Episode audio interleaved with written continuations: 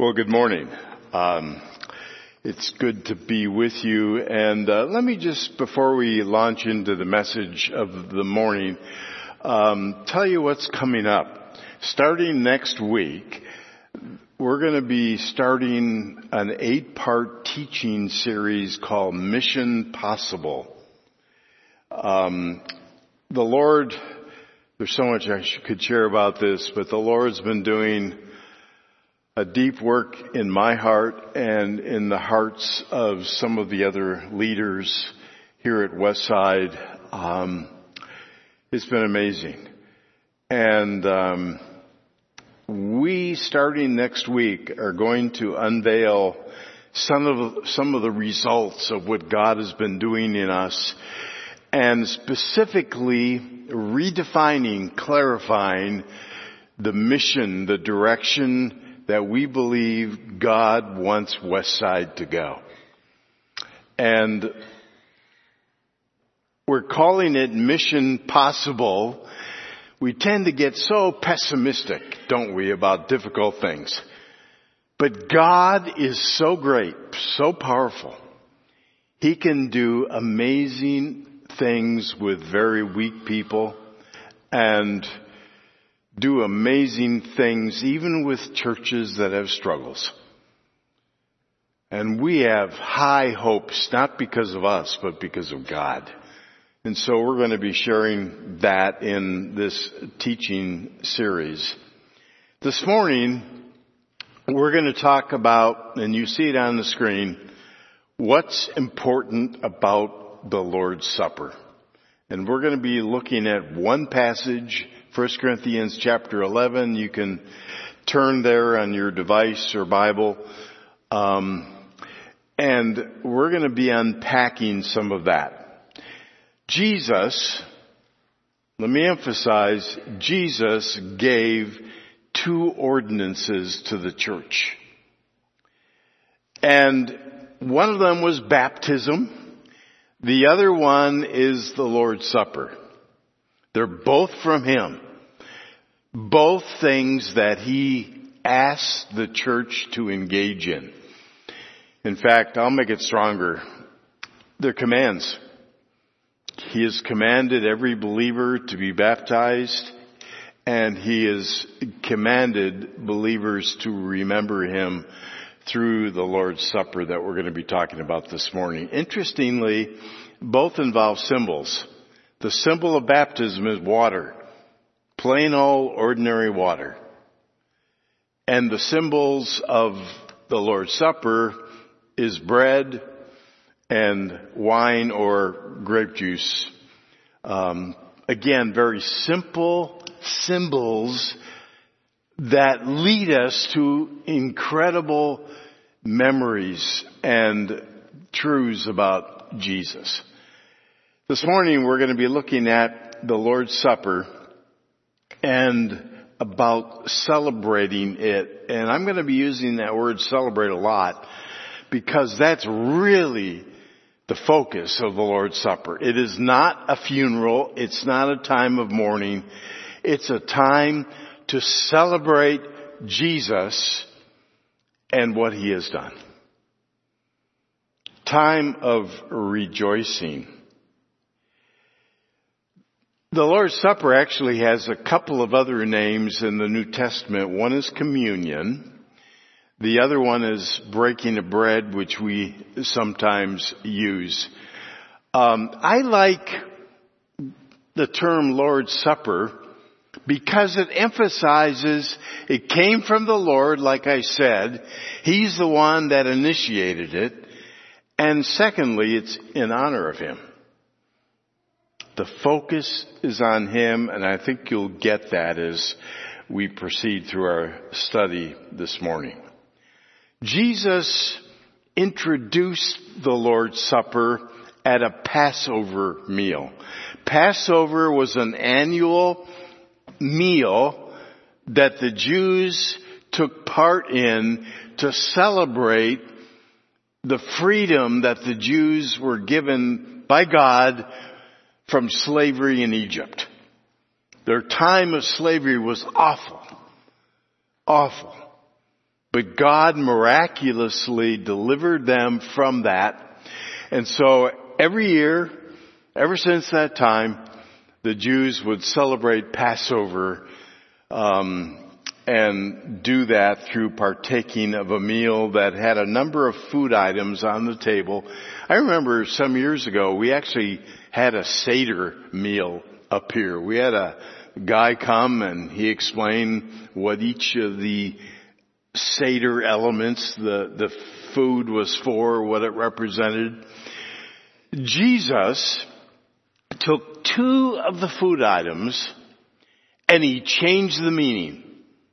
Still had meaning for the Jews with respect to their freedom from Egypt, but he gave two of the items a special meaning that was the start of the celebration of the Lord's Supper. And you can look at the details, Matthew 26, Mark 14, Luke 22, all parallel passages describing when Jesus met with his disciples in that upper room over Passover and then introduced the Lord's Supper and he asked them and us to do one thing. Just one thing. And we're going to see that in a few minutes. Now there's a parallel passage where the apostle Paul took the commands of Jesus where he introduced the Lord's Supper and he re-explains them and then makes a very unique application, which I think we sometimes miss. And that's found here, as I said, in 1 Corinthians chapter 11. And we're going to go right to verse 23, the part of this chapter we often refer to and then we're going to go to the other parts which we sometimes miss. Let's read this together. Beginning with verse 23 of 1 Corinthians chapter 11, it says this, For I received from the Lord what I also delivered to you. By the way, Paul was not present there in that upper room. He came along later and so the Lord appeared to him in a special way and actually repeated the instructions. And he says this, that the Lord Jesus, on the night he was betrayed, took bread. And when he had given thanks, he broke it and said, this is my body which is for you. Do this in remembrance of me. In the same way also he took the cup after supper saying, this cup is the new covenant in my blood. Do this as often as you drink it in remembrance of me. For as often as you eat this bread and drink this cup, you proclaim, you celebrate the Lord's death until he comes. Let me emphasize, when we talk about the Lord's Supper, it's extremely important we start with God's Word, Scripture. More important than going back to what we're used to, what we've experienced, our traditions, whatever they might be, start with God's Word. And we do that with everything here at Westside. God's Word is the foundation for everything that we believe and practice here, or it should be. That's our goal. And with respect to the Lord's Supper, very important to start with what the Bible says and then form our views and our practices accordingly. Let me unpack this a little bit. Jesus, as I said, took two of the food groups and he changed their meaning. The first was bread. Actually, there were several individual pieces of bread on the table. He took one of them and it says in verse 24, when he had given thanks, he broke it and said, this is my body. Before, in the Passover, bread signified the bread that the Jews took with them in a hurry when they fled Egypt. They didn't even have time to leaven the bread, to wait for it, so it was unleavened bread and they took it with them. And so the bread was a symbol of celebration that they were able to leave, but Jesus took one of the pieces of bread and he said, this is my body. His body that would be crucified on the cross. There are some churches who believe it's literally the body of Christ. It's not what the disciples were thinking. They clearly knew Jesus at that time didn't chop off a part of his flesh and, and hand it to them. They knew it was bread symbolizing what he would do, which they didn't totally understand. Little parts of the fact that he would die for sin. But he gave them the bread and said, this is my body. And I love the next words, which is for you. He could have said, which is for the world, but he made it very personal.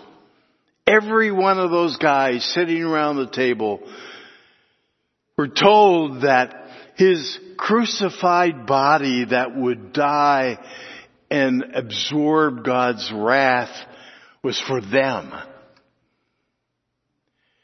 When you celebrate the Lord's Supper, make it that personal. When you take of the bread, the wafer in our little kits, when you take of the juice, think of the fact that if there had never been another person on the face of the earth that was a sinner, just you, Jesus would have died for you. It's that personal. And that's what he said to them.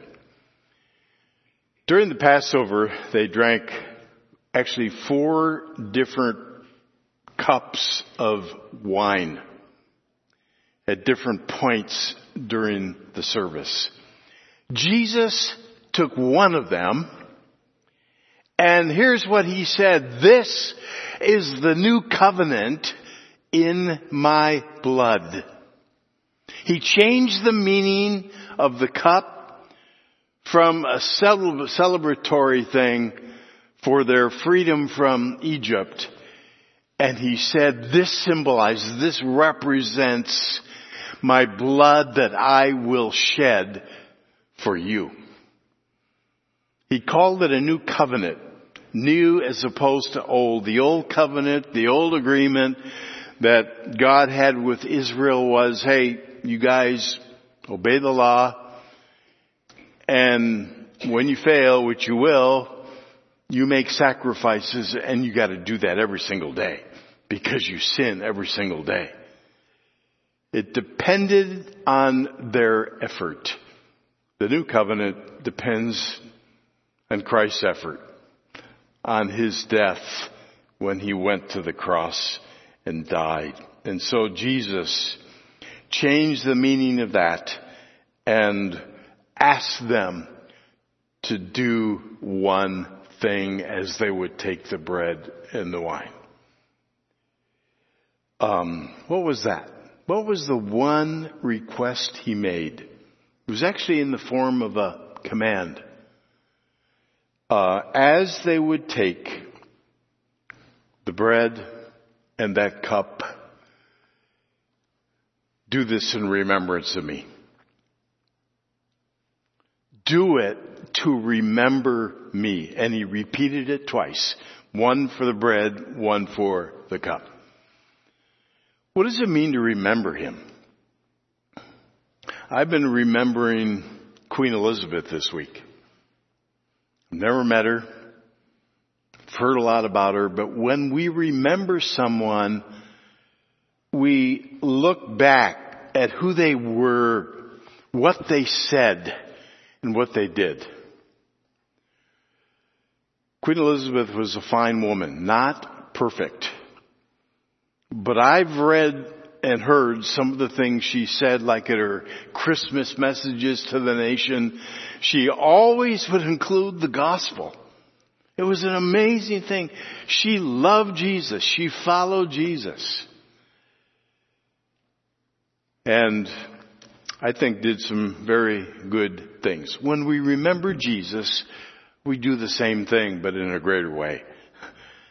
We think over who He is, who He was, what He did when He went to the cross, and think over what He taught, what He told us. Thinking it over, not in a hurry, but taking time just to meditate on Jesus. That's the one thing, one thing he asked us, every Christian, to do when they partake of the Lord's Supper. Interestingly, he didn't tell them where to do it, or when to do it, or how long to take when they did it. Anything about the format of the service or whatever, just that one thing. Remember me. And we'll get into that a little bit more. Shifting gears a little bit here, and this is where the application of 1 Corinthians 11, 23 to 26 comes. Why did Paul even bring this up? There was a very specific reason. He brought it up to address a problem in the church. In verses 17 and 18 it says, in the following instructions, I don't commend you because when you come together, when you gather as a church, it's not for the better, but for the worse. He's kind of saying, because of the way you're behaving, it would have been better for you to stay home. They should have changed their behavior and then come and gathered. And then he goes on to say that I hear that there are divisions among you. What was going on?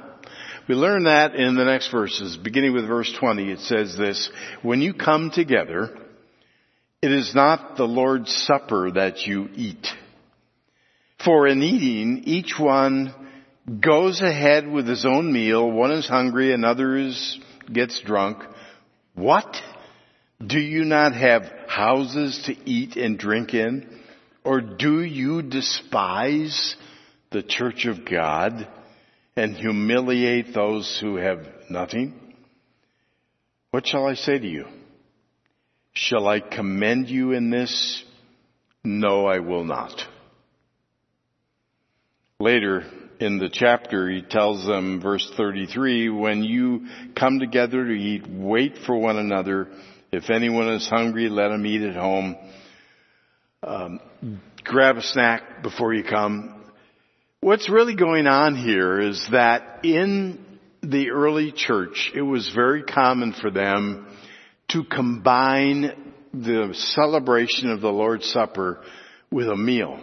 It was kind of like a potluck and they would have it first, eat, and during this time, they didn't have church buildings. This church in Corinth probably met, met in a pretty large house belonging to a wealthy person. And they would gather there, but what was going on was some of the people would get there early. And they were hungry. And so they would gather around the potluck table, fill their plates, their stomachs, drink too much, actually get drunk, and then some of the stragglers would come late, like people do to services here at Westside. Um, that's an aside. Um, Perhaps those who got there late had to work late because they were poor, had to work long hours. They just couldn't get there at the same time, but when they would arrive, all the good food, or maybe all the food, was gone. Did you ever come late to a potluck, maybe here and jump in line and all the good stuff is gone. Might be a few beans left or soup, bread, but all the good food is gone. You can imagine this church, after they were done with their meal and they gathered for the Lord's Supper, there was a lot of resentment and bitterness and anger. Stomachs were growling and spirits of person were growling even more. And you can imagine the atmosphere there. Some who had eaten too much, probably falling asleep, half drunk. Paul is calling them out and saying, this ought not to be.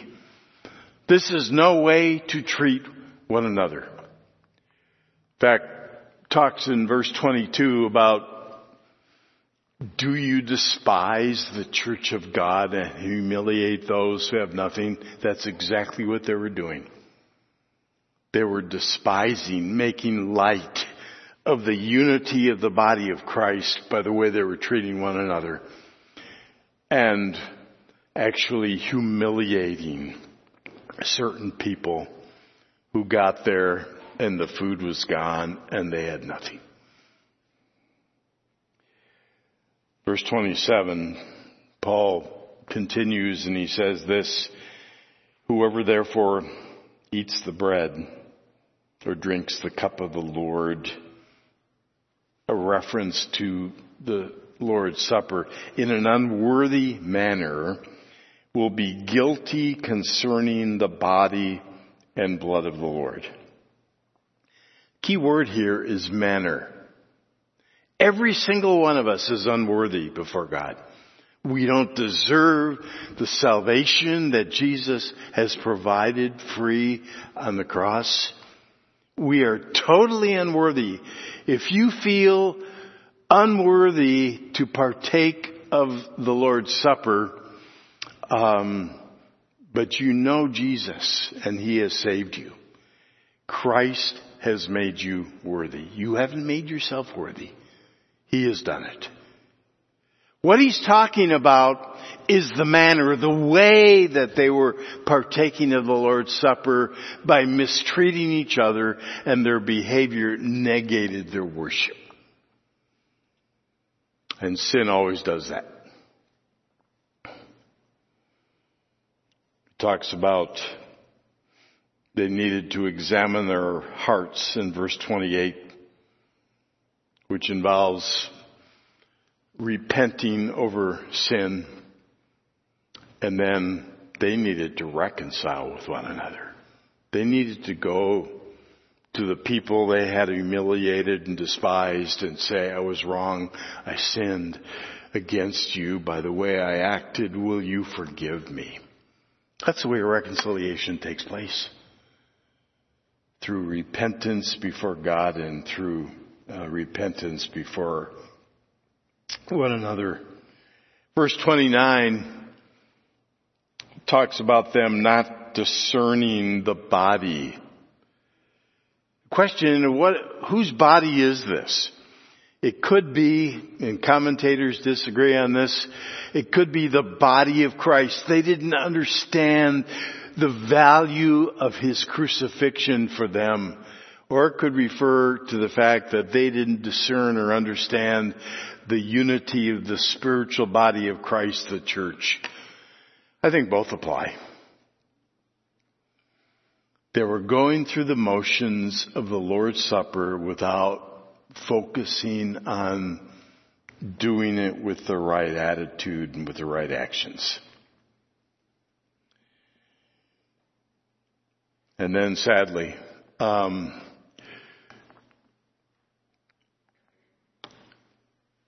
their actions were actually opening themselves up to spiritual discipline from the Lord. He says in verse 30, this is why many of you are weak and ill and some have died. Some of that group were actually sick and had died because God disciplined them over their behavior. Didn't send them to hell because they were true believers, but brought discipline into their lives. That's how serious sin is. God doesn't just let us go. He draws us back to himself. You know, Satan can do a similar work in the church today. Satan doesn't care how he brings the witness of the church of Jesus Christ down and tarnish it. Just so he does. And he'll often do that by causing so-called Christians to argue and fight over secondary things instead of focusing on the main thing. And I'm referring to the Lord's Supper. Sometimes we can get our minds off on the secondary ingredients, maybe even the particular form of the breaking of bread, the Lord's Supper, and miss the whole point of remembering Jesus. I think back a long time ago. I think I was about 10 years old and my family went to a small little assembly, a church. Uh, it was so small, didn't have their own building, and we met in a Masonic hall. Still remember that place. I remember where I sat. I remember one preacher at a service um, giving a message that I needed I had trusted Christ a couple years earlier, but I was having struggles with assurance. I didn't think I was still saved, and he gave this message, and I remember him where he was standing, and how God used that in the formation of my early spiritual life.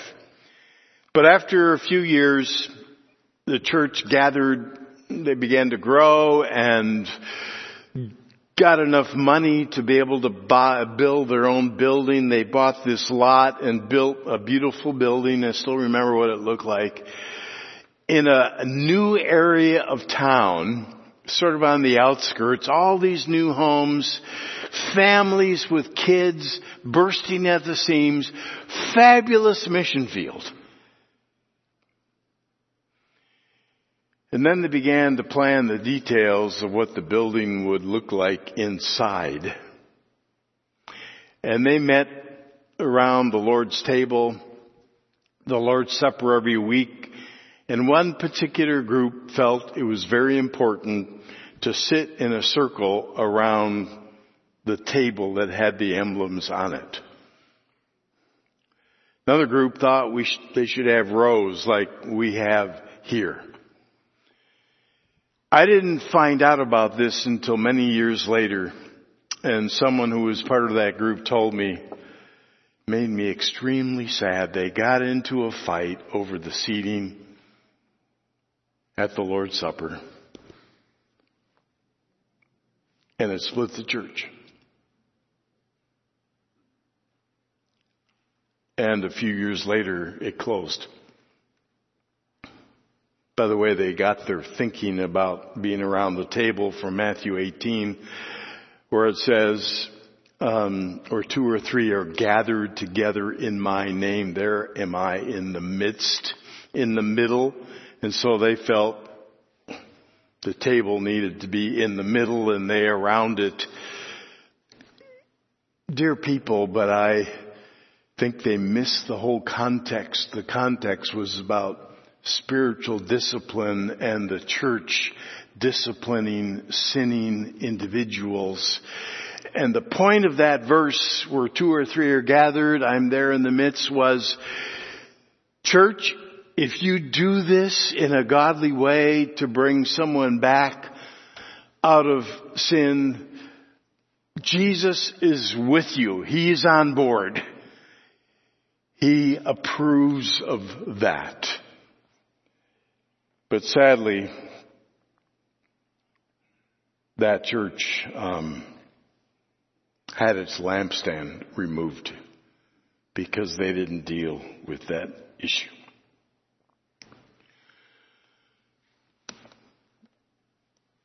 Where are our hearts?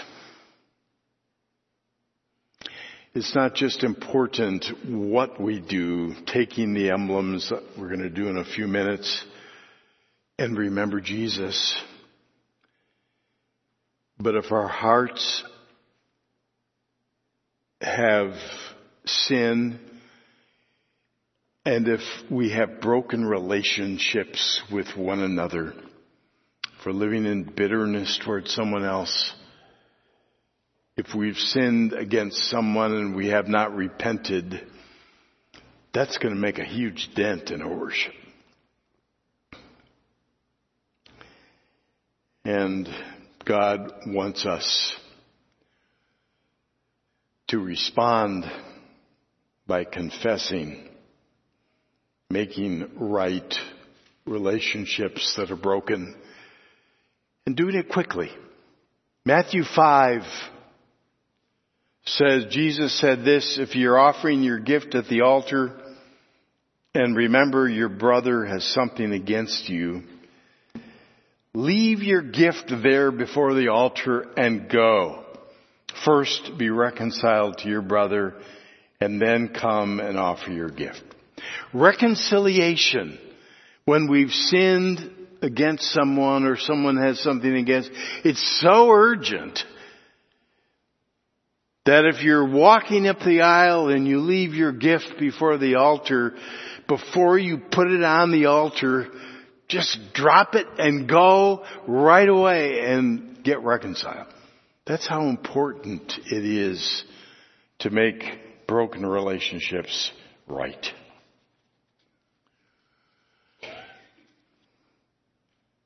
I have a few more thoughts to share with you.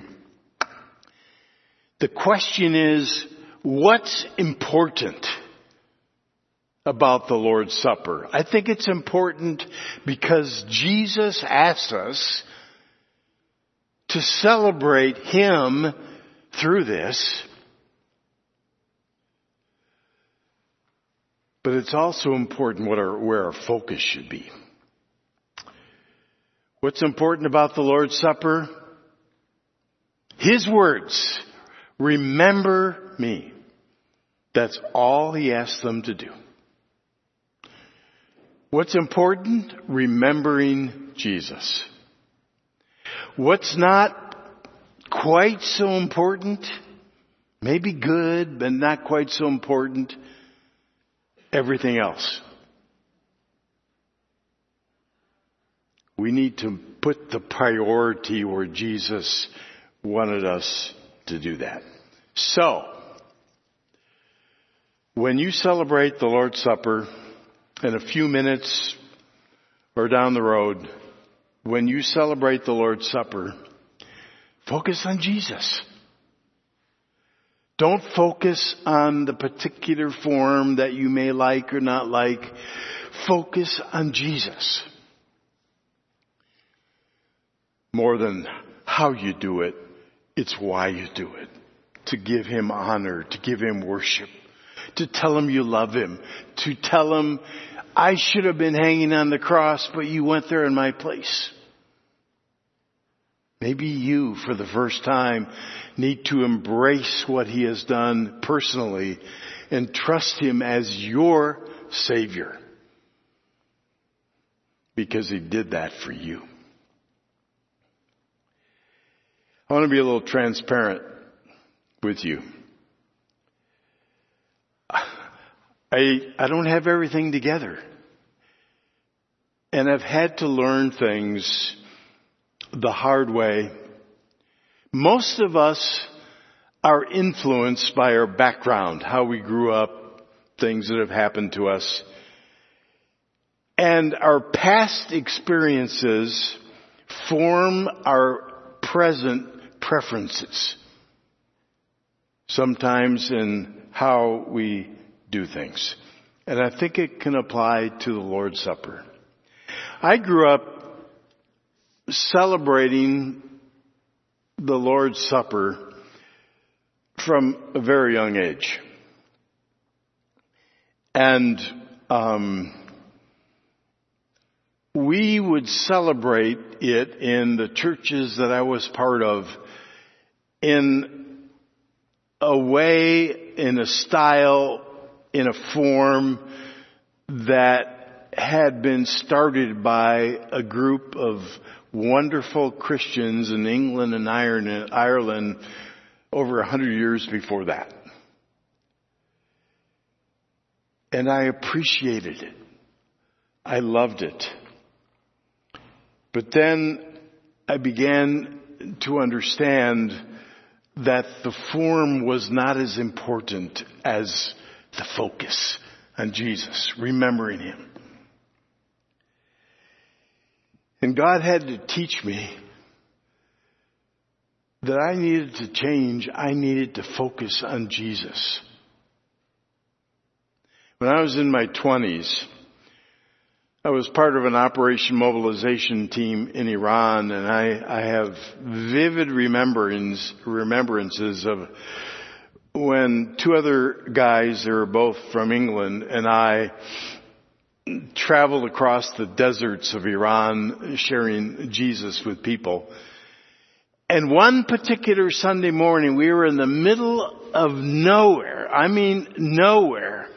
And we slept in sleeping bags out in, on the desert floor. And we woke up and it was Sunday and we decided to remember Jesus. And we had a few scraps of bread left over from our previous meal, and we used that. And then, what would we use for wine or grape juice? All we had was Kool-Aid, and it wasn't even grape. I think it was strawberry. It's all we had. And we prepared that. And I still remember the form was all messed up. But we focused on Jesus and what he had done for us. How much he loved us.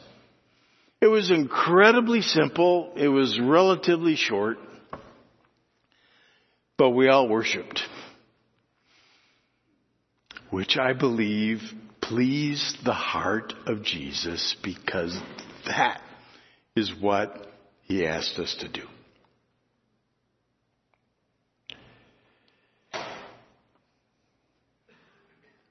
The form may change and frank, frankly over church history it has.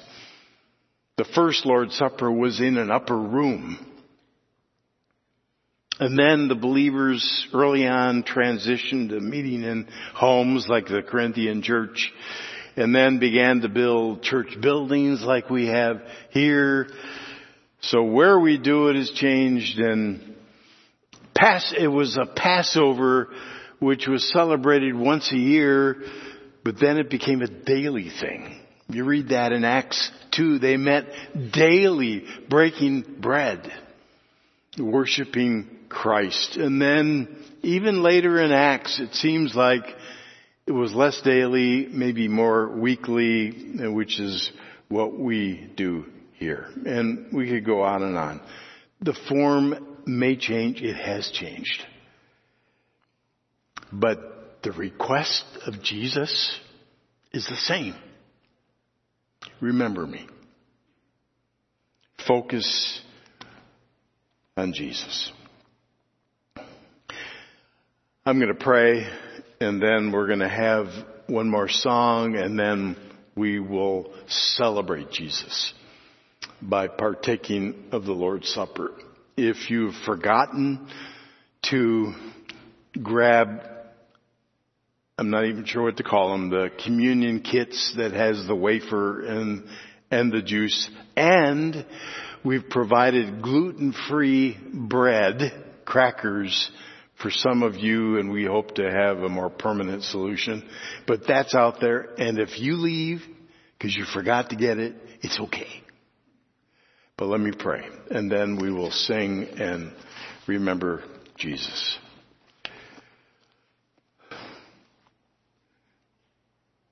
Lord, I don't understand why Christ would come into my life and go to the cross for the likes of me, but he did. And thank you for his sacrifice. For some of us in this room who've neglected the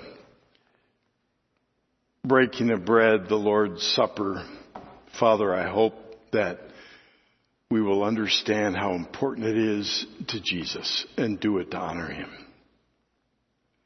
For some that have struggled with focus, maybe focusing on secondary things instead of the primary one, Jesus, I pray you would change that too. We pray in Jesus' name. Amen.